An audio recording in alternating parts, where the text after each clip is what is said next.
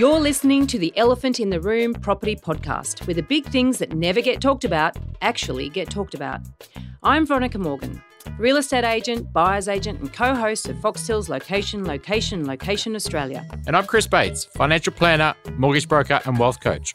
And together, we're going to uncover who's really making the decisions when you buy a property. Veronica will introduce our guest in a moment, and I can tell you that you'll want to listen on to find out what he has to say about the future of Airbnb and all its positives and its negatives. So all of that is something that is really, really important. It's often forgotten. You think about the furnishing. Yeah, I go to IKEA, and then the cleaning. Yeah, I've got uh, I've got mom or I've got someone that can do that. My house cleaner and, and fine. That's not it. That's when you are average, and that's when you don't book out, and that's when you end up in Erskineville, which is a great suburb with rental returns that are disappointing. Please stick around for this week's Elephant Rider Bootcamp, and we have a cracking Dumbo of the week coming up.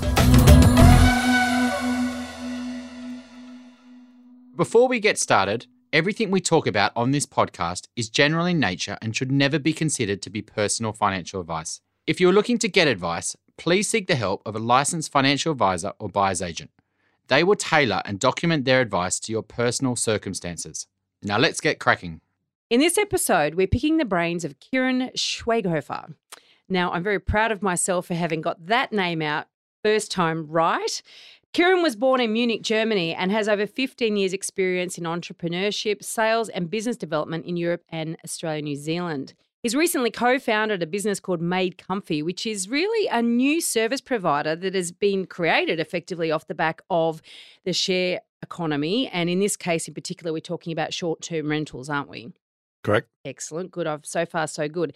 Being too busy to properly manage his own Airbnb apartment whilst frequently travelling for work and often disappointed with the quality of accommodation that he booked himself, he co-founded this Sydney-based startup Made Comfy which is a fast growing disruptor in the real estate and sharing economy market. Now, we're going to be asking Quirin in this episode a whole bunch of questions about this because so many investors think this is a really quick way to riches, you know, that they're going to be able to maximize and benefit from disruption, from a sharing economy and the way of the future. But it's not necessarily that straightforward, is it?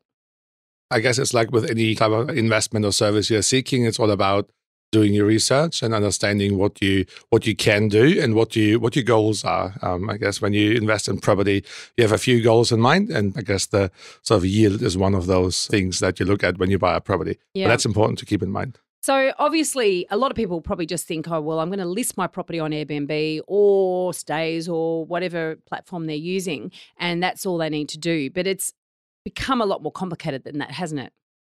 Uh, yes, and I think it's uh, similar to, to the long term rental market. You can list your property on domain.com.au and uh, you can do all of these things, but there's a reason why you would use an agent for that. Now, the short term rental part of it is even more complex and uh, and intense than uh, a long term rental. And um, this is sort of where we uh, came in and where my frustration came in initially when I had a, a great property, but was really difficult to really manage.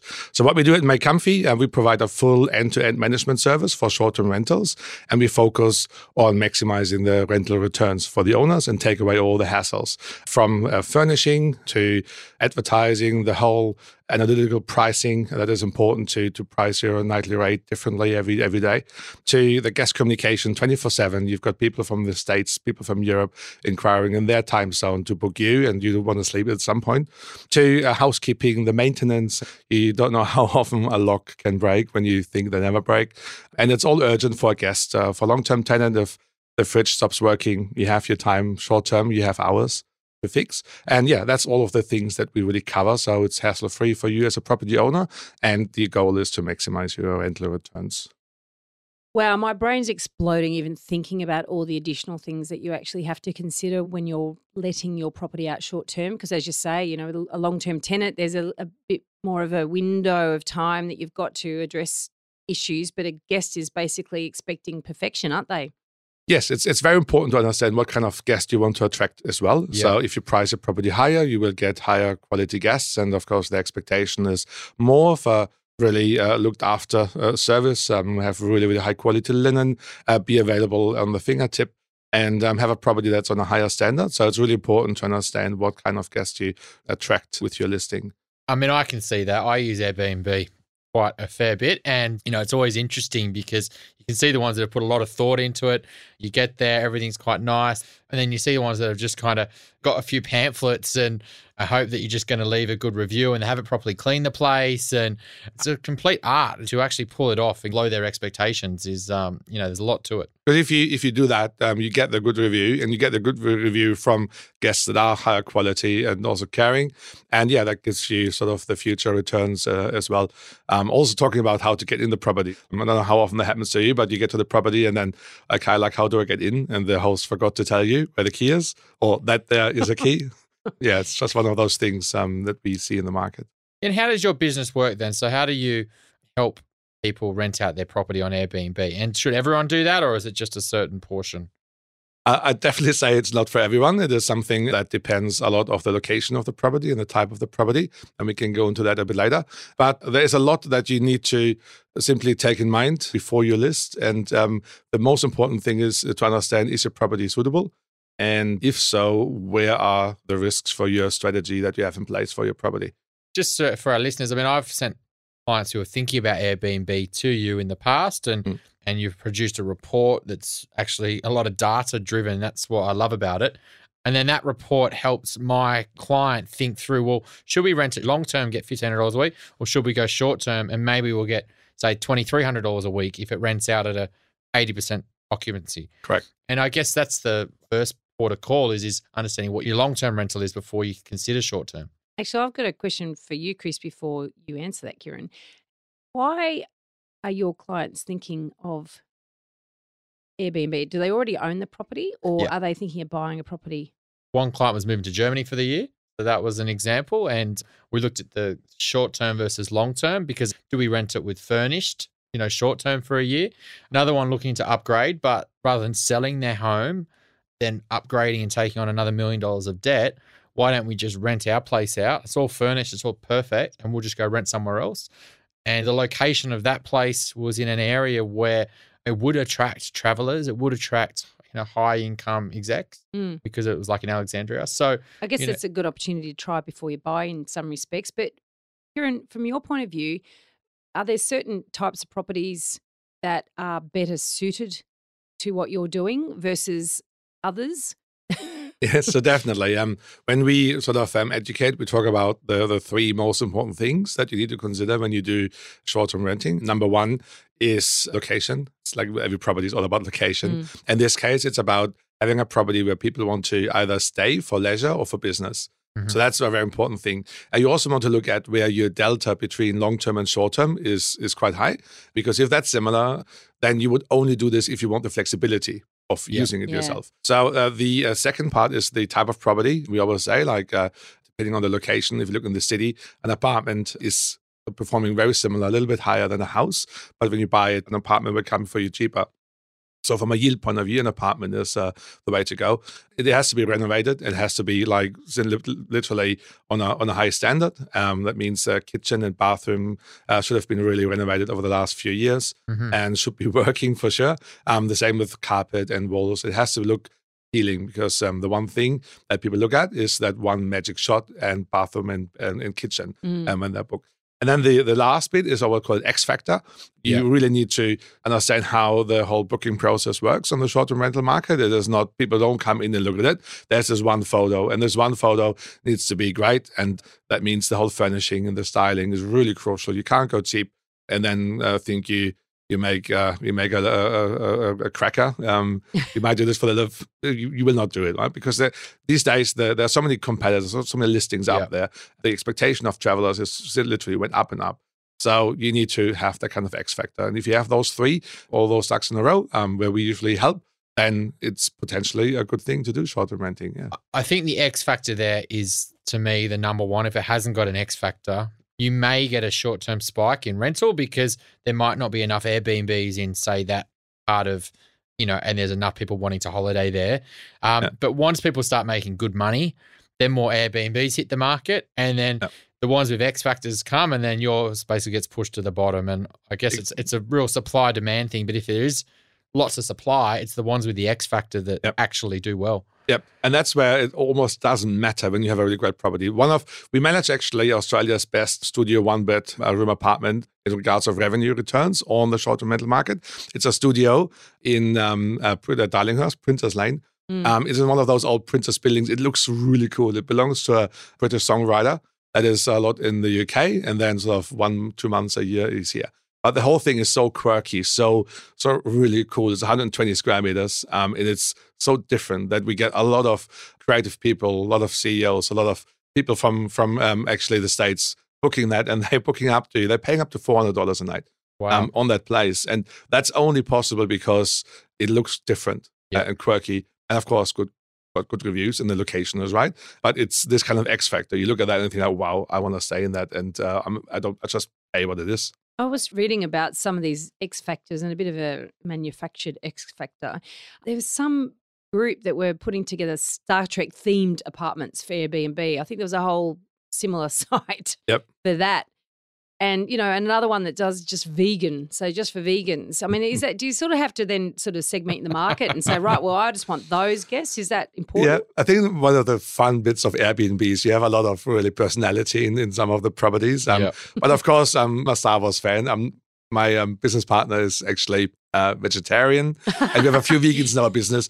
But we wouldn't say we want to now have a property that's just for vegans because you limit your market size. Mm. Um, so unless you're really into it and you have your your own place or your room and say, "Hey, I would just want to have vegans stay with me," um, that's maybe an amazing thing because you Mm. filter out all the meat eaters out there, and it's great and it's sort of quirky. So it's um, I guess a good strategy um, if you rent out your room uh, or share your place to get people that are passionate in the same area as you are because you will have amazing conversations. But not the whole apartment. yeah, that's right. I was just thinking where um, the person hit some financial difficulties and then they're having to sell that Star Wars apartment on realestate.com.au. I think um, it would be pretty funny who rocked up to that. It's exactly right. With the X Factor, though, why does someone care about an X Factor? Is because they want an experience and they want to have a different experience than where they live and different experience to renting out a hotel. And I guess that's where Airbnb, even if it's priced the same as a hotel, Mm. I get to live in a house that's actually maybe got a beautiful view or it's a stunning old building or it's architecturally designed or something like that. I guess that's the that's why it matters, I guess. Yeah, It's about if you look at why Airbnb is existing and why it grew so lot. So you have the whole thing about sharing your room with the air mattress, and that's how it came off. But why it really got global and um, really like like crazy is because you can really go away from those white and black and gray service apartments and in hotels where people are sick of. And it's a bit like with other industries, like uh, if you look at the taxi industry or others that got disrupted, it's because people are sick of some kind of service or some kind of experience. And if something new comes in where you where you can experience something that is so different, like where you can live like a local, like Mm. literally, Mm. it is really inspiring. It is these stories people talk about. Hey, I stayed in a place and it was um, vegan, or um, I stayed in this place and um, um, I felt like home. It is uh, it is Yeah. amazing. I didn't feel like isolated. Um, like you say, live like a local. I know years ago I stayed in an apartment in Paris Yeah. in La Marais, and it was great. It was just like we had a key into our own sort of. It was before Airbnb even, but it was the the idea of a whole bunch of little apartments in this apartment building. It was like I pretended I was Parisian just for a week. You know, it was that it was a different experience to going to my hotel. Yeah, I mean, Airbnb didn't invent short-term rentals or like Mm. holiday Yeah. rentals. It's like um, we've been going like with my family to the Normandy, to like Italy and places like that, and we always stayed in houses Mm. and the properties of, of, of, of people. But we had this catalog where we were looking at, and uh, it took a long time to communicate with with, with letters and faxes. Um, so I think it's uh, it's it's it's been around for a long time, but Mm. really what Airbnb did is sort of made it available for the masses, and you can now see others like Booking.com, TripAdvisor jumping on that path. And it's not just young people nowadays. It's, you know, all, definitely you know, not, yeah. as Mm. the early adopters, say five, six years ago, you know, maybe it was the tech savvy young professional, but it's now spreading to all ages. The kids have got the parents to an Airbnb and the parents are now going on holidays.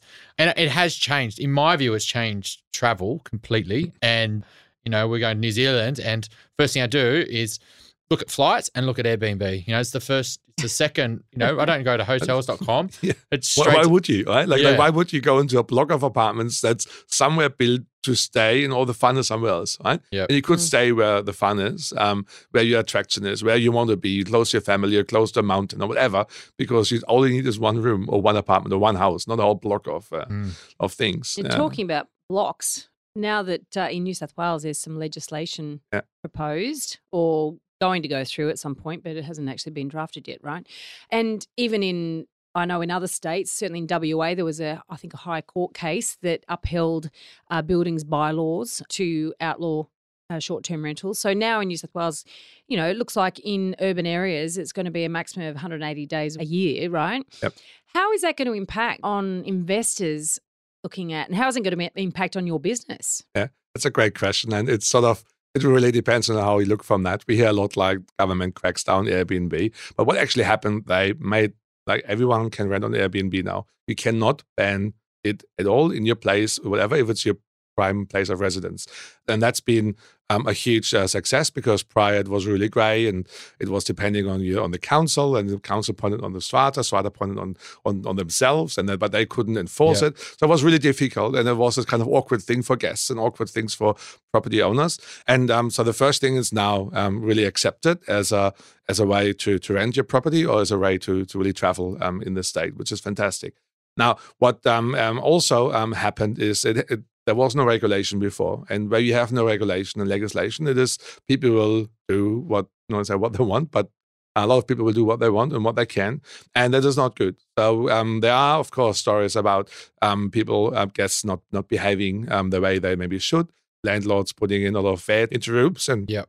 Having like eight people staying in a place. Now that's not limited to short term. You see this on the long term market as well. Mm. Um, and it's simply about like limiting those things. And I think the government did really well on addressing that with proposed two strike rule um, for guests and for um, uh, property owners or managers that you have to you have to have your ducks in a row, and that means you have to uh, communicate certain rules. Um, you have to make sure they're enforced, and you have to have a process that if someone thinks need to have uh, invite 10 friends um, into your uh, little studio of a party well that's not good. Mm. and that shouldn't be good. And now the great thing is the guest gets banned they will be able to be fined.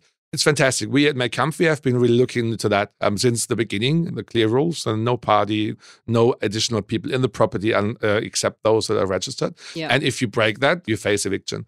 And we can walk in and say sorry it's over long term you can't. Uh, you need to give seven days notice and the whole thing. It becomes really difficult to manage. And we've have a lot of um, building managers that are actually really happy. They can call us and say hey i think there's a something happening in there. And we can just call the guest or walk in and say like obviously knock the door but you can check on that. Hmm. and um, we can do something which is fantastic but not everyone has been doing that in the past so now they have to because there are consequences. Now the 180 day uh, cap it means uh, booked days so if you look at the normal occupancy of 75 to 80%, and that gives you around 240 days a year where you can advertise uh, short term. For us, it's actually great because we launched um, about three months ago a, a product called Made Comfy Living because we've been um, trying to address a different tenant market of millennials, freelancers, and consultants that that don't want to pay three thousand dollars bond, that don't want to pay twenty thousand dollars for furnishing, that don't want to pay. I heard today the highest paid tradesperson is a removalist. $93 an hour in average, which is ridiculous. And when Mhm. you move, all of those costs you have. And if you are like more of a free person like you have with millennials these days, Yeah. you, you have a project for four months in Melbourne and you, you might want to live there. You have a project that you can do online and you want to experience Bondi or Manly for, for, for this period, you can just do that. And we wanted to have a product that enables people to, to rent a place for three months, four months, furnished, looked after, 100%. So we've, we've launched that actually a few Yeah, months ago. And that legislation is fantastic because it, it helps us now to actually have a hybrid of a Well, product. Question on that because there's no set definition of what short term is. Yeah, well, count, well, this is going to be set. I assume they will set that, Mm. and that is um, either every, anything that is below three months. It might be everything below one month. It might Yeah. be Yeah. uh, something where you don't, where you haven't signed a tenancy agreement. So that's something that needs to be uh, set. Mm. But my understanding is it will be a certain time frame. If it's below, it's classified as short term. If it's above, then it is uh, long term. The reason why fair trading actually made bylaws invalid that were restricting short term rentals was that no one can say, well, three months is good and two Mm. months and 28 days is not yeah. good. Yeah. Right? There's no reason for that. And um, that's why in, in New South Wales, um, there were two court cases and fair trading actually banning bylaws that are restricting short term rentals or Airbnb in the billing. So with your made comfy living Yeah. new product you're you're launching, so you're creating a market for that. Well, the market, we, I think um, companies don't create a market. The market is sort of like there, and you Mhm. either tap into Yeah. that, and then yeah. um, what what the well, way it you're happens. articulating a market. Yeah, because- it, yeah, Yeah, I think Yeah. what, what would you as a, as a as a startup, you may be more listening to to the to the market. We Mm. we are very close to Yeah. our t- uh, guests and our property owners, and and we simply heard that a lot that people say, I want to book it for four months. Can we do that? And Yeah. um, the same uh, property owners saying, look, I'm going to move away for four months. Do you have a place in Melbourne?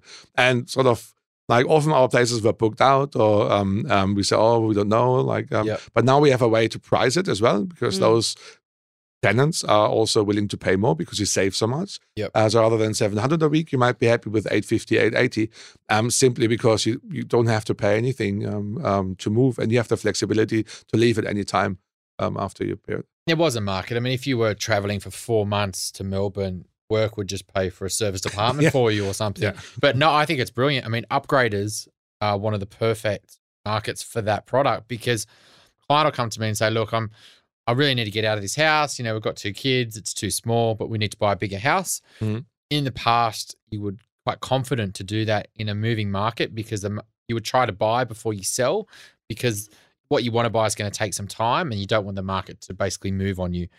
In a bit of a flatter market and a bit unsure about what you're going to sell your property for, a lot of upgraders are now thinking, well, I'll sell first, I'll bank my money, and then I'll go out shopping. But what that's creating is this gap. And this gap might be a month, it might be six months where they need something short term.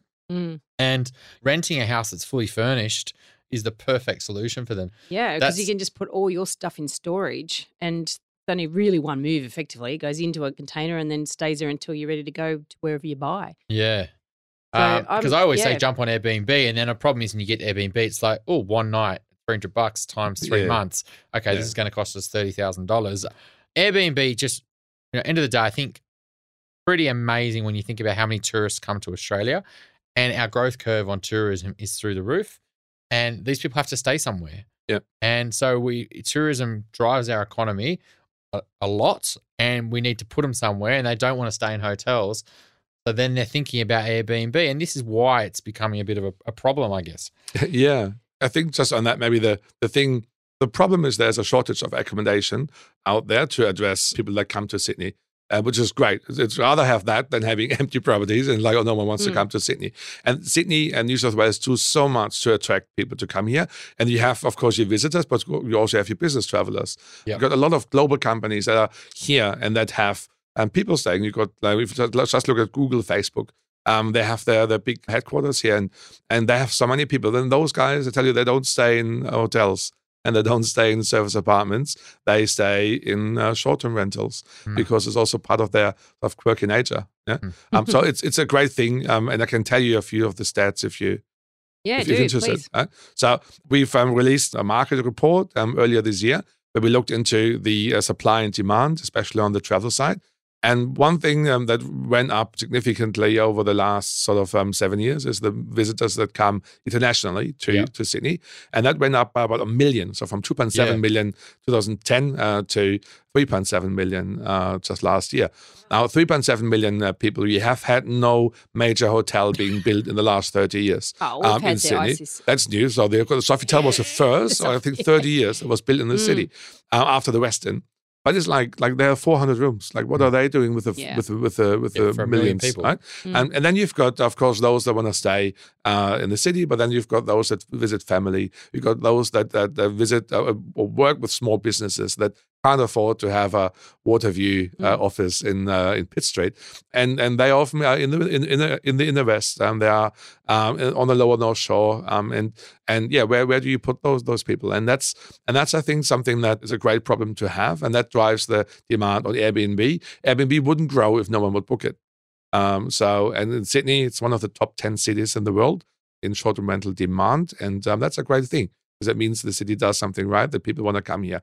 And uh, you have, um, I guess, two things on that. It's, it's as a property owner, you make money um, by people um, staying in your property, but those people spend a lot of other money, right? They buy food, they buy clothes, they they use um, Australian services. So it's uh, it's a fantastic thing to have. That sounds all fabulous. And I can understand why investors, property investors, are going to be clamoring, just going, this is fantastic.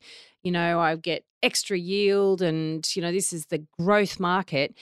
Really, is it that good for property investors, though, across the board? Now, I realize that you've said your one, two, three factors that, Yep. that, that are important. And I get what you're saying around that, but still people can get caught up in the hype of it, can't they? I mean, how many people come to you with a property that really isn't suitable?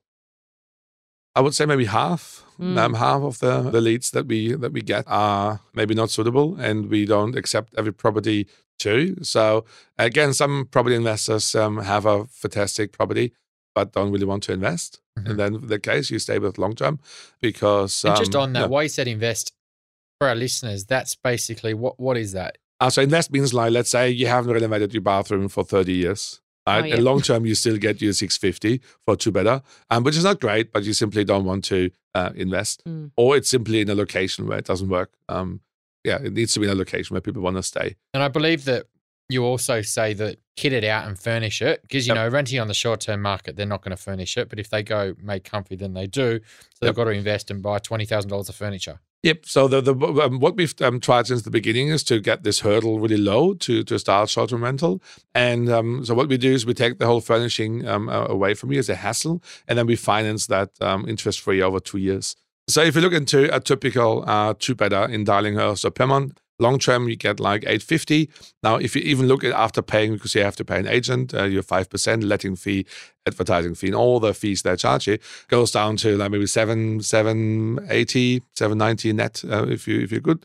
So what we do uh, on the short-term rental side, it's um we- we'll generate around with a good property 1400, 1500 a week. Now um, the difference um, will easily pay for the one uh, one fifty to one sixty dollars per week for the furnishing.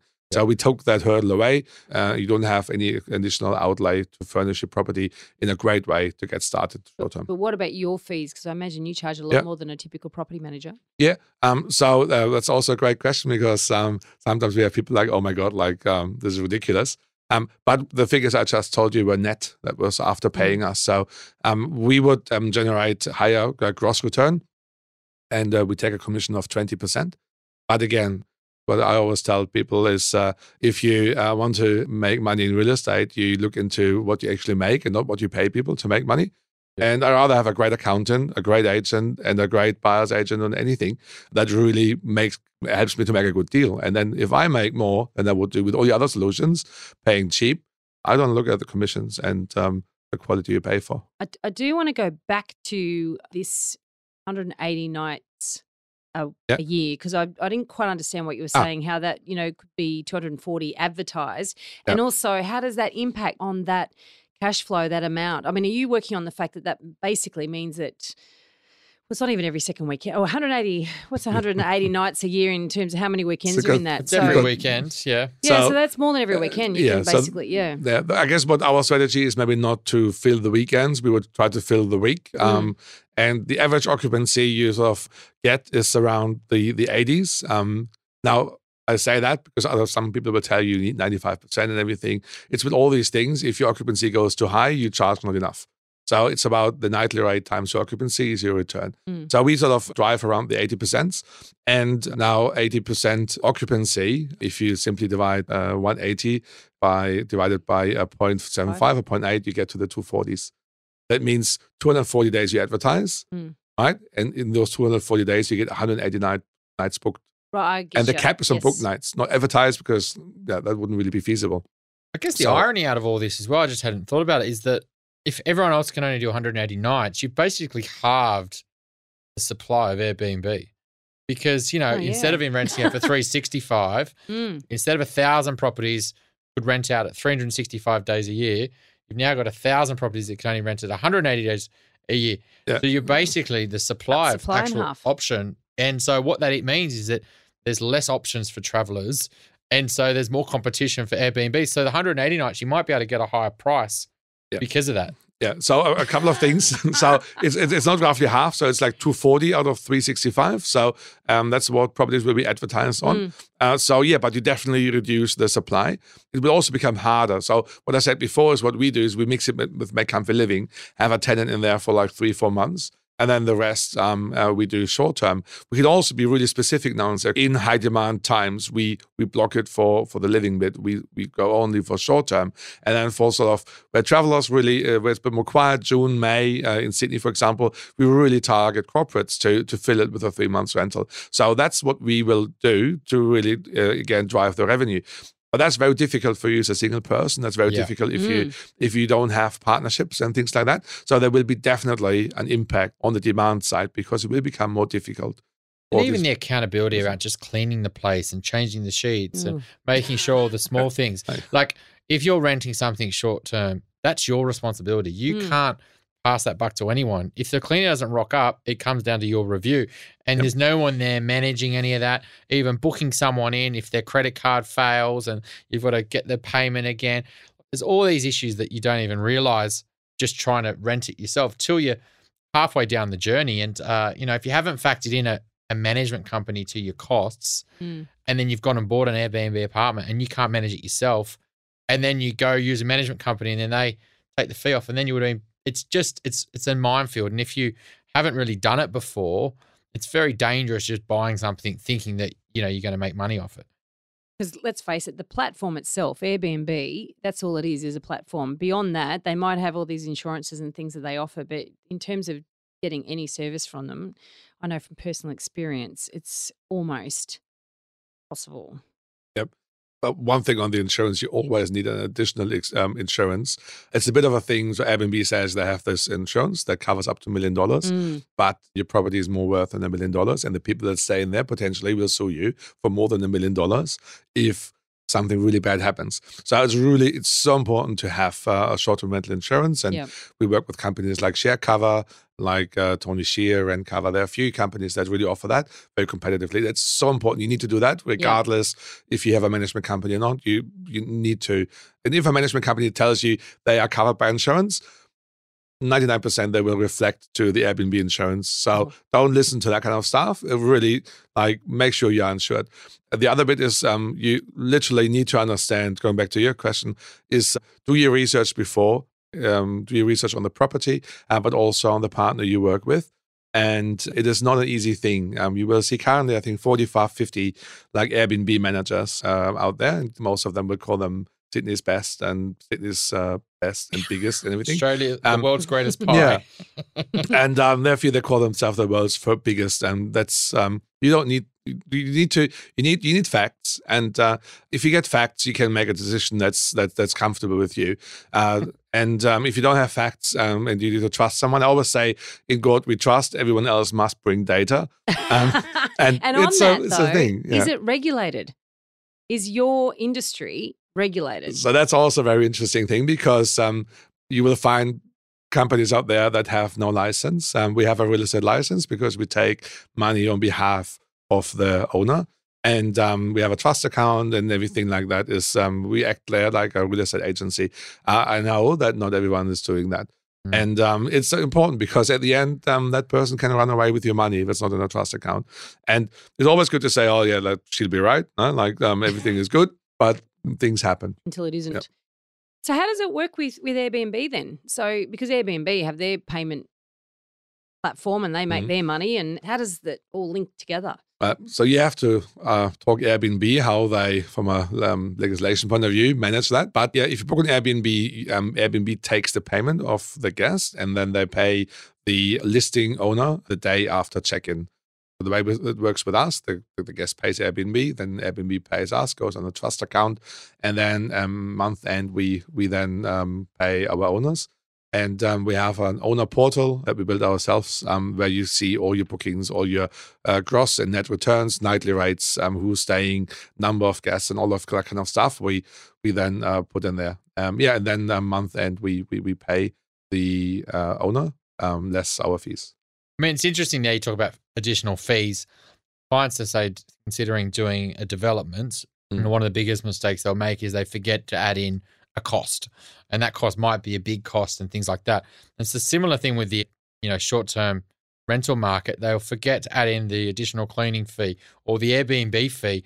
Airbnb do take a pretty decent chunk out of every booking, and so I guess it's when you are looking at doing short term, it's important you know exactly what all these fees are. We talked a lot about city property and city apartments, and very clear why it's a, a good option to consider when you own an apartment in one of these inner ring suburbs, whether short term could work out better. And it might not be a good idea if you own a house 40 k's from the city where no business or no holiday people want to travel to. The holiday market's always been where people think, oh, I'll buy a house down on the south coast or up on the north coast and I'll use it over summer and the school holidays and Christmas. And then the rest of the time I'll just Airbnb it.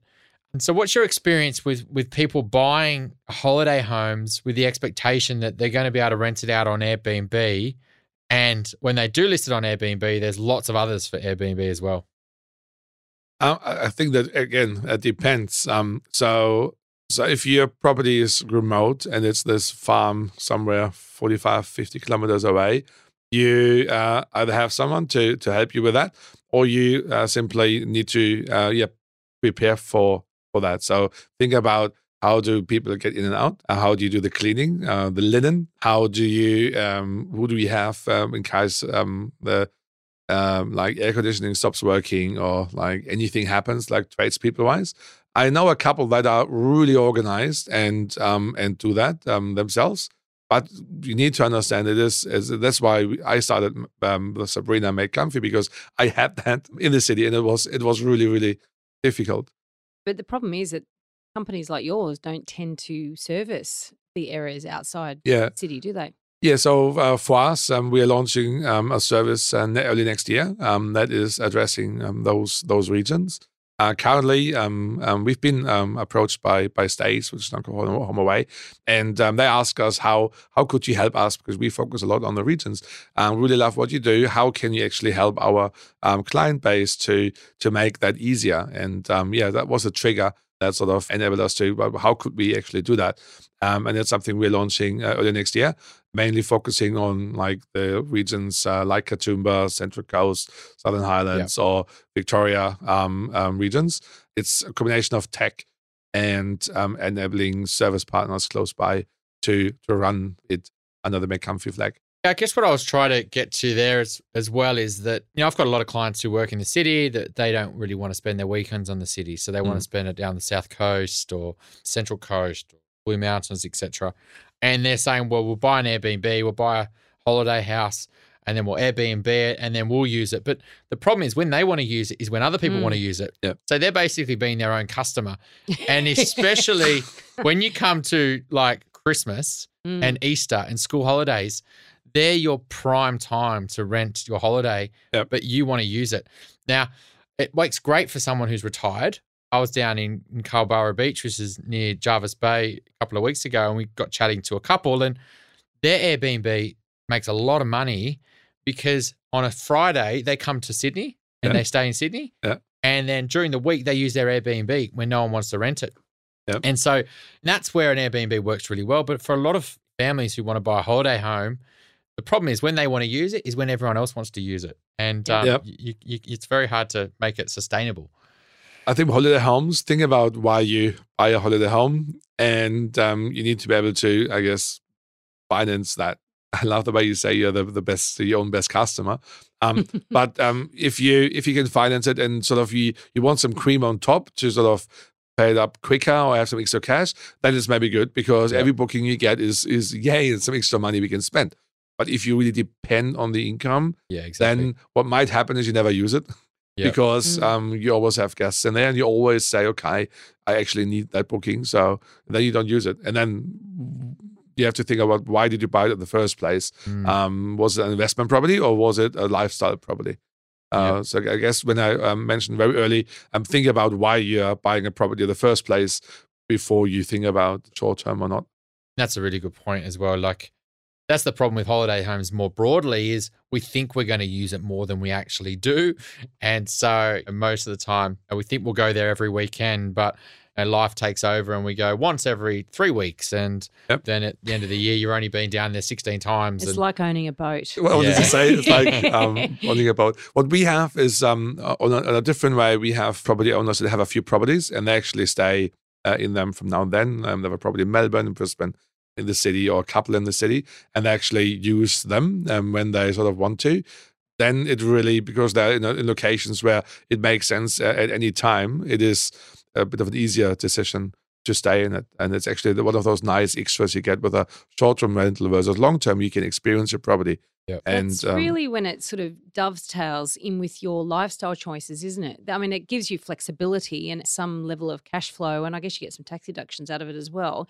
And that works. But if you buy it purely with that idea or holding out and expecting that that's going to be your pathway to riches, then I guess that's a bit of an issue. You know, only recently I know somebody that rented a brand new apartment in Erskineville in Sydney. I don't know if you know where Erskineville is, but it's just just in Newtown. Newtown. There's about I don't know if you've got any clients in there. Yep. Uh, there's about a thousand apartments that have been built recently. I think the last building is being built at the moment.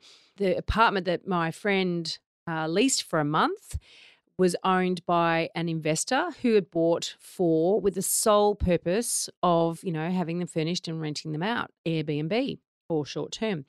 I think he's doing all the hard yards himself. I don't think he's using another like a middleman in you know like your business. So he's gone and bought the furniture package, you know, got the linen, got the cutlery, got the washing machines, all that sort of palaver, and then discovered, oh God, I'm not the only one. There's loads of them in here, and they're Mm. all exactly the same. So, you know, if someone comes to you with property like that, is, is does that fit your criteria in terms of the ideal property? So Erskineville is definitely a good place. So that's the, that's the, the number one, and we have a couple of properties that perform um, like exceptionally in Erskineville. But of course, it's a bit like if you're on the market and you are selling the the, the, the poorest and worst looking stand. Yeah. Um, you can have a million people going through the market. Mm. No one will buy from you because you literally like, I don't buy cheese from them. It doesn't look right. Yep. So it's it's it's you need to it goes back to the X factor. Um, it needs Yeah. to look right, Mm. and you also need to know how to price and where to advertise. Yep. One thing um, I guess um, we haven't talked about is a bit the whole pricing part of it. On the long term market, you you know you do use CoreLogic, and you know like okay, it's seven fifty. Let's try six seven seventy, but we know roughly where we are. On the short term rental sites, every night is different, Wow. and there is no one that can tell you it's it's 150 a night. We got owners that come to us and say, I have a 159 dollar property and I want it on that price, not below. So it's about working on that and understanding there are nights maybe you need to be at 110 and other nights you can be at 250. And in average, you might then go from 150 to 180 in average. And that's a big part where we have a whole data analytics team They use AI Um, to do we, that. we actually we actually have a um, uh, he's one of my, my heroes our business called Tyler. He can do stuff I can't. Him and uh, Maria, um, who's uh, his manager, they do data analytic, analytics, and it's it's it's literally impressive what we identify and what we use to understand if we go up or down. And it goes down, of course, demand and supply. Goes down to reviews. Goes down to things that are time of day of the week like a Mm. few really cool things that that make sense when they tell you but um, to find that in the data is really really interesting. So that's something that is really important and where we add a lot of value um, is not just take about that service but but enabling our owners to to generate more with their property by that part. The other bit is we advertise on um, platforms like booking.com tripadvisor. We are one of Booking.com's um, biggest, if not the biggest customer uh, they have in Sydney. And we have a very close relationship with their team. And um, Booking.com itself is uh, last year they decided, uh, yes, um, short-term rentals are, are great. The whole company is currently investing like a lot of money, millions into advertising short-term rentals. So Yeah. understanding how, again, their search engine works, what you need to put on there, what their um, sort of client base is. Their, their client base are people that want to book a hotel. Yeah. So Yeah. tailoring the listing that is appealing for them is very important. So all of that is something that is really, really important. It's often forgotten. You think about the furnishing, yeah, I go to IKEA, and then the cleaning, yeah, I've got uh, I've got mom or I've got Mm. someone that can do that, my house cleaner, and, and fine. That's not it. That's when you are average, and that's when you don't book out, and that's when you end up in Erskineville, which is a great suburb with rental returns that are disappointing. Yeah, it's interesting, isn't it? And so basically, do you then push up the pricing or do you Yep. take it from whatever booking.com algorithm says. No, no, they don't have. So Airbnb has an algorithm, Mm, yeah. um, and the algorithm is, is great if you have your own room and it gives you some indication. But their motivation is to be cheaper than hotels and to give you a booking. So the worst scenario for them is, of course, if you don't get bookings, because then you go away from Airbnb, Mm. or for guests to be too expensive and the experience is poor. Yeah. So that's why they are really giving an average, and um, yeah, and it is okay. Um, but what we go in is um, we we have a different algorithm that is tailored to charge what what you can by still delivering an experience that is great for the guests, so they um they think it was great. And yeah, I mean, it's like big an air flight, right? Like if you go look at airplane tickets, you know, Yeah, they're always going to price it based on demand. And if you get an extra 50 bucks for the flight, then they will. And, and if they've filled 80% of the flight already, then they will say, well, we don't need to fill the extra 20%. We'll just charge it at $500 a flight. And whoever's crazy enough to pay that, then that's great. And I mean, all these different tactics that you have. You can't just think, oh, well, I've bought an Airbnb. I should get $300 a night times 80% times 180 days. I should make 50 grand. Yeah. You know, I'm going to buy a doesn't Bentley now, right? Because I'm going to be rich. work. Yeah. Yeah. Before But, you make but also, you mentioned a couple of times the ratings. Now you're at the mercy of whatever the consumer decides to upload in terms of, and I know Airbnb, for instance, encourages ratings. Yep. What happens if you get a bad one? It's unfair. Yep. So again, the, there's a process. So uh, the process um, we have is we don't wait until that happens, and then oh damn, this uh, this was unfortunate. So Mm. we we are communicating with our guests when they book before they arrive, the day after they arrive, and then the day of departure. And um, we try to really capture any kind of disappointment early, and then try to solve it. Uh, so by the time they actually review, even even there was a hiccup somewhere uh, or some kind of thing that they expected differently, you, you addressed it and it doesn't um, evolve in this kind of first moment of anger and Mhm. finally they can uh, take that. And it's often little things that, that trigger um, bad reviews. It can be, sometimes it can be little things like dust underneath the couch. It can be a delayed check-in. It can Yeah. be anything. Important is um, anything what, what guests really want. They want they want to know that you care Mm. and that you're there to help them. And um, if you do that and you're available and you solve, you will get a five star review, even if there were hiccups. And that's um, an important bit um, that that has that, that you have to do. And it's important to understand in the customer service business when you do Airbnb. And most people are starting to understand that five stars are the measure of success in life. yeah, nothing Um, less. Uh, you know, and, and on that, on that, any listeners that love this show, please give us a five star review on There you go. iTunes. yeah, every star makes us feel very happy. Um, we look at all of them. yeah, but like I've got hundreds of Ubers over the last few years.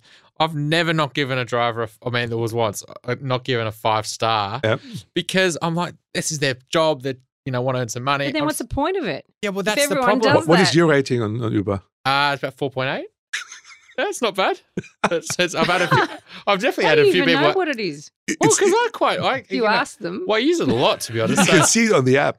yeah, Uh, my, my rating is 4.74 at the moment. Right. and, and I actually, I got, I, I'm really tracking that, and I, I wonder why, why are Uber drivers actually giving you anything less than five stars know. if you're polite? and I realize when I'm sometimes a little bit late, I get a four star. And it's really oh. upset. And like, oh. like anyway, I think the rating thing becomes uh, more more known, I guess, to people that you care about. Like even when you go into Uber now, you say hi, how are you, and uh, you're really nice. In the taxi days, you you maybe wouldn't have done this. So mm. it's a good, trigger. The fact you know your Uber rating, I think, yep. is, is fantastic. And I'm yeah, trying to um, find it. How do you even find it? I'm on the app now. You go on the, on the top left top left yeah. the app. Yeah. Oh, the little three little dots. Yeah. And then when it says 3.5. Oh, my God. I'm only 4.53. Oh, oh what God. have I been doing wrong? Somebody once told me that if I if I maybe you talk too much. I don't talk at all. That's probably maybe that's oh sometimes I talk very rarely, but you know I'm always polite. Yeah, but I mean, an Uber driver's probably God, always going to. I'm getting paranoid now. yeah. Every Uber driver is probably going to pick you up though, but not on Airbnb. So yep. if you've got, this is why I'm a little bit obsessed with my Airbnb rating. Uh, my fiance quite laughs at me but um, I'm I'm terrified of getting a bad review Yeah. because I want to be able to. If I want to rent out a beautiful place, I want to know that they're going to look at my profile, see I've got 40 reviews, and go, "Yep, he's a great great Mm. tenant." Rather than last review one star because you left the place, you know, dirty, you had a party, Yeah. and you know, if I was renting out a place, any bad review, I would not let them rent it. Is that your policy? We will definitely check reviews, and if there's anything like that in there, even if you direct book, we would cancel. Um, Okay. And you can do that. Yes, Um, but if there's five there's- people, you know, in the booking, and only Mhm. one person's actually making the booking. What about the other four people? Now that person is responsible. So um, there are a few things that you have that is more than just a review. A, you pay a bond, like a security deposit. We encourage anyone, even if you do it yourself, always charge a security deposit because that's what you have to make any kind of repairs. And of course, you you have their money. So if they like, let's say they book for a week, and um, there is an issue in the first night, you can evict them. You keep all the money. They get no refund. And if there's any damage, you keep their, their security deposit. So for the whole group, if they know that, and if you educate them up front what the rules are and what happens if they break the rules, all of them, a lot of money um, that is about to be to be lost. And if you do that before they book, you reduce your risk of attracting someone that is that is not um, has different intentions quite a lot, and they will go somewhere else um, where they know they can do these things. And it's important to know people exist that are maybe have a bit of a, uh different um, understanding of uh, loudness of uh, Mm. of um, social behavior Yep. How hot do you like your curry? and and that's and that's uh, general this is not this again you have a long term too you have Mm. long term tenants and this is why there are background checks and this Yeah. is why you need to have a reference before you sort of uh, get a place as a tenant because people are not always uh, in the best uh, the best shape i guess Every week, we hear incredible stories of the dumb things property buyers do. Dumb things that end up costing them a lot of money and or creating a whole lot of stress. Mistakes that can be avoided. And before I ask you, Quirin, I'm going to volunteer one here. I'm volunteering myself as a property dumbo. Okay. Oh, Okay. here we go. Here we go. I'm not going to go into great detail here, but um, first of all, I'm a Dumbo for owning a weekender. That's I'll put that right out there. But I bought the weekender with my ex before I knew what I know now, so some time ago, and decided to test out Airbnb or test out the short-term market. And I did look into companies like you. So it's interesting that you're about to launch a business early next year for the outside of the Sydney market. So this particular property is say an hour out of Sydney. And I researched and researched and researched. And I thought I'd research everything.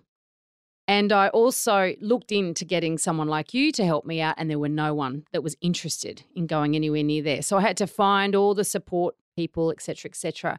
But what I didn't realize is that you can put terms and conditions in there, and that can mean that if somebody misbehaves, you keep their rent and you kick them out. And I just didn't know. I didn't know people were capable of doing what people are capable of doing. And the very first guests I had basically has ultimately cost me $35,000. Yeah. In fact, more in, in terms of lost revenue as well. And just the general stress and all the rest of it out of the whole experience because they came, they lied, they had a party, even though it was stressed and stressed and stressed that, you know, that it's not a party place, et cetera, et cetera. And I just didn't even know what to do because I hadn't even anticipated that would happen. And so I'm the property Dumbo.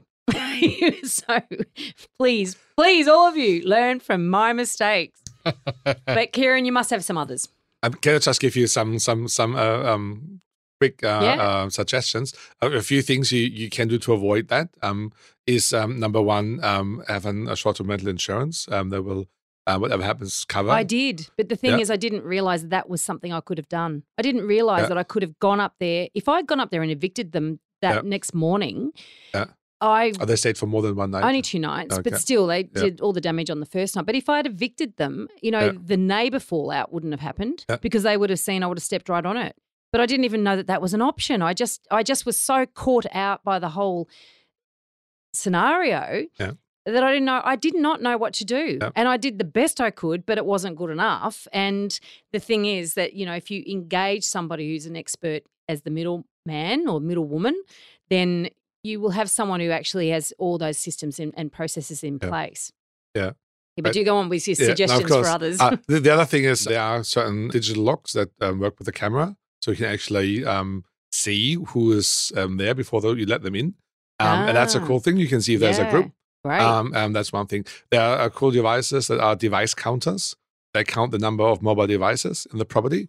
And that's something we're currently testing on a few things. Mm. And there are also um, decibel um, alarms. That if the Ah. loudness goes up above a certain decibel, uh, you get a notification. Wow. And if you combine that, especially for the remote places, you can you have something that gives you a sort of maybe an alert before things go south. Um, you can then call the guest, um, and if there's no answer, you actually call the police. yeah. And um, yeah, because it's important you you you Mm. do something in this. Uh, yeah, And that's the Fantastic. thing. Great tips. Thanks. And as a as an investor, setting all that up, monitoring it, dealing with it, you know, it's not something you really want to do. You Uh, don't, no. and I can tell you, I I'm sure as hell that's not the sort of investor I want to be either. But it is interesting to know there's technology for that. But once Yeah. again, you've got it's like anything, and particularly with property, you don't know what you don't know. No, I Mm. you know, as I said, I actually did look for someone, but there was no one out there in that space to help me. But you know, for property buyers. And property owners across the board, when you're looking at this, and even when you're looking at buying, even if you're not looking at a short-term rental as as, as the market, it's you've got to understand there's so much more that you don't know than what you do know, and that's the stuff you don't know that's going to cost you. And so, what are these property dumbers that you've brought along for us today? So um, uh, one, um, we, yeah, we actually have quite quite a few of that um, when we do our pre-qualification. Um, and one thing um, um, that um, uh, when I talk about that, that one thing um, is um, a property in in Liverpool, where we got a a person acquiring with us, and he was very very happy. His first first investment property, and he sort of told us, "Look, I've got this property. I want to give it with you to you, and uh, great, like let's just start." And and sort of we have the kind of process where we sort of um, look at the location, then the potential returns, and um, and so when, when we did that, even like we knew Liverpool would be difficult, um, we much had to tell him, look, this is not going to work out. And he said, like, but but I was. Uh, um, I was um, expecting that, so he bought the property to do short term. To have, a, he had a certain number in his mind that he he sort of went with what people tell you out there, fifty percent, hundred percent above long term, and um, he sort of bought it with that kind of intention, and um, and that's sort of um, a very sad thing because um, like there is no nothing you can do. No one in the world can help you to to really do that um, uh, short term if if it's in a location that doesn't work out. So for that for that person, the only option literally was uh, was long term, and um, it goes had back to the already furnished it? no, that was not. He bought it, but he bought it. Uh, it With wasn't that furnished. He wanted us to furnish it, and we said, "Look, no." No, okay. And I guess um, like, I don't know, like one, some maybe other other people will say, okay, let's just do it and then try it. But we have this kind of thing in place up front that we say, Right. look, it doesn't work. Mm. Um, long term will generate a, a better return. Now, I wish that that that person would have come to us earlier.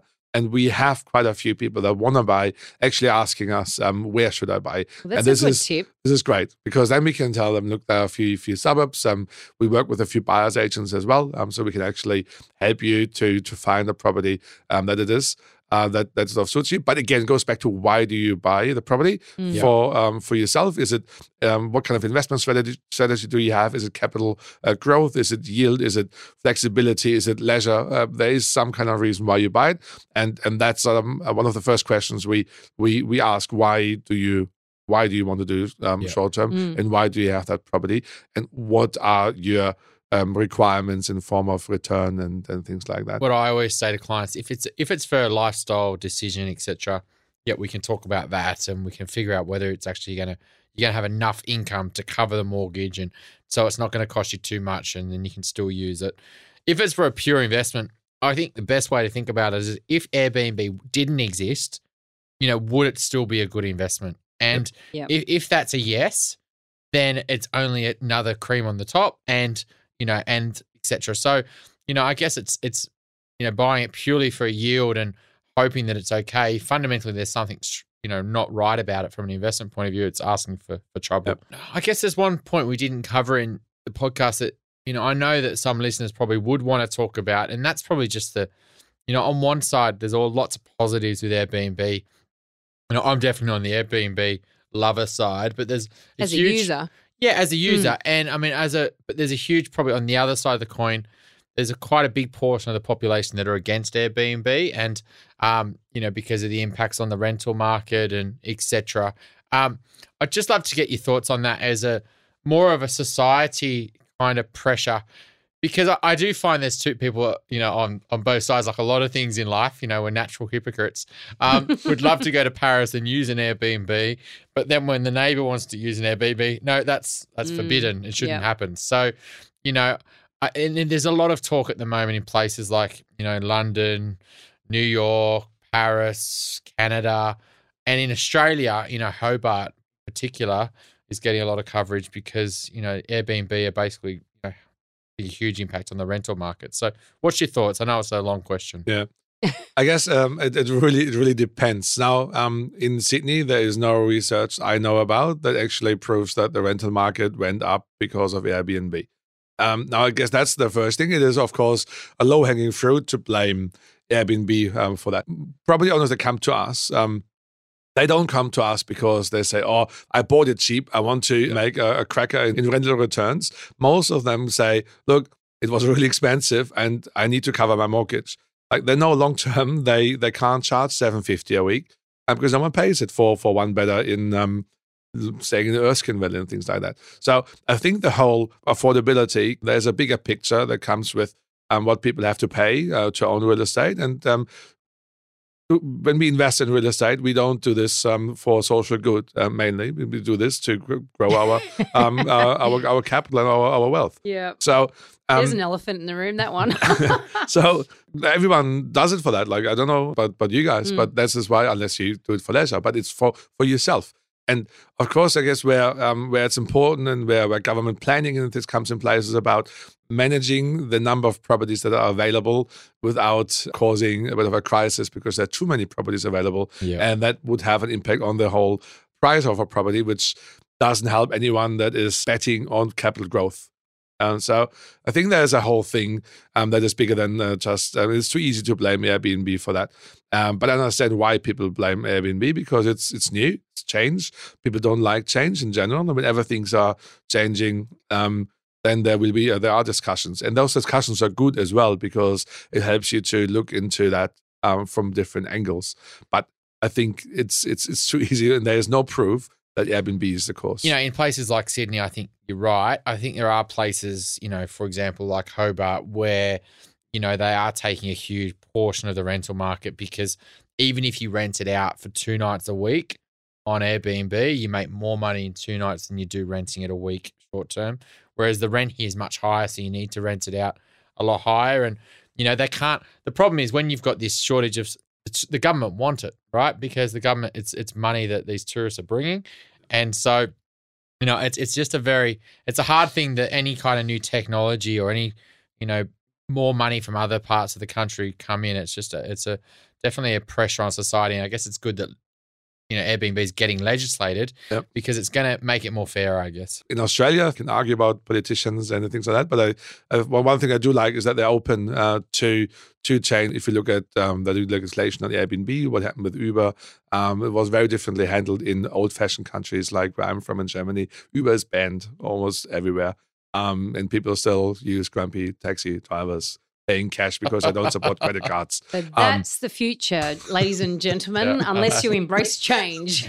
Grumpy taxi drivers. Quirin, it's Yeah. been fantastic talking to you. Thank you so much for coming in. This is something that, you know, we haven't delved into yet in this podcast. And it's something that is important to talk about and consider because obviously there are buyers or owners out there that are considering short term rental and they need to understand some of the issues, pros and cons.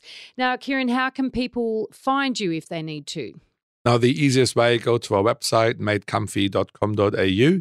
Um, and uh, we've got a calculator on there. You can simply type in your address and you get a free um, revenue forecast. Um, you can uh, call us on 1 800 526 133 um, and uh, simply have a chat with one of our uh, great um, uh, business development uh, agents. And um, yeah, we're here to help mainly um, and um, literally um, help people to, to, to have a more flexible use for the property. Thanks, Quirin. It's been brilliant, mate. Thank you. Yeah, thanks. We'll have those links on the show notes. So please go to theelephantintheroom.com.au. you can download the episode transcript, and also, as I said, you'll be able to access the links that that uh, Quirin has just mentioned. There'll be a few other things that will pop in there for you as well that you'll find very useful if this is something that you want to look into further. And don't forget to send us a message if you have any questions on any topics that you'd like us to explore further in the Elephant in the Room. We want to make you a better elephant rider. And this week's elephant rider training is. All about buying holiday homes. Now, if you heard my Dumbo, that's a big confession. I uh, I wouldn't recommend anybody buy a holiday home actually, so I'll put that right out there. But if you really, really, really want to, here's some guidelines for you. First of all, keep it within two hour drive of where you live, and ideally that's two hour drive of a main city, because capital growth wise, and this is one of the big issues with holiday homes, the further away, the more impacted it is in a negative way. But also, the further away, the less likely you are to actually use it. And I think that's really important. When you buy a holiday home, you're intending to use it. So, therefore, make it easy for yourself by making it as close as possible. The second thing I'd say about buying a holiday home is do not assume that you are going to get uh, additional rental for it. As Chris was saying earlier in this episode, you know, the reality is that people want to rent at the same time you want to use it. So unless you're, you know, you're working weekends and you want to go down there in, in the uh, weeks, then consider the fact that in order to earn any income from it, you're going to have to relinquish your own usage of the property. So it's some that's quite an important point. The other thing and this is the one thing I really want you to be thinking about. A lot of people saying to me that they would like to buy a holiday home or a place up or down the coast or in the country because they intend to relocate there when they retire. Now, this is a big danger zone because these areas outside urban areas do not grow in value, or the properties, I should say, do not grow in value at the same rate capital city properties grow in value. So if you are going to be planning ahead for 10, 15 years' time and you commit to an area, then that particular property won't go up as much as if you bought a really good investment, say in 10K radius of Sydney or Melbourne, to give you an example. In that intervening time, if you had the available money to buy a property, you can actually do a lot better financially by buying a really good quality investment that will grow in value. And then 10, 15 years down the track, consider selling that to buy where you want to live because you might not actually still want to live in the same place in 10, 15 years' time that you think you might want to from where you are now. So there are just a couple of tips. I will actually also put in to the show notes a blog that I wrote about 14 reasons to think twice about buying a holiday home. Tune in next episode when we interview property journalist Kirsten Craze. Kirsten's had many years writing for News Corp, both in regional, suburban, and in city publications. And her insights about what goes into property stories, who writes the headlines, but not only that, how you can verify the quality of the information that you're reading and why it's so important that you do your own research. You've got to join us for this one. Don't forget we're on all the social channels. We're on Facebook, we're on LinkedIn, we're on Twitter. Or you can connect with us on theelephantintheroom.com.au. The links are all there for you. Please connect and send us a message. We'd love to hear from you. The Elephant in the Room property podcast is recorded at the Sydney Sound Brewery. This week's podcast was recorded by John Resk, editorial by Gordy Fletcher. Until next week, don't be a Dumbo. Now, remember, everything we talked about on this podcast is general in nature and should never be considered to be personal financial advice. If you're looking to get advice, please seek the help of a licensed financial advisor or buyer's agent who will tailor and document their advice to your personal circumstances with a statement of advice.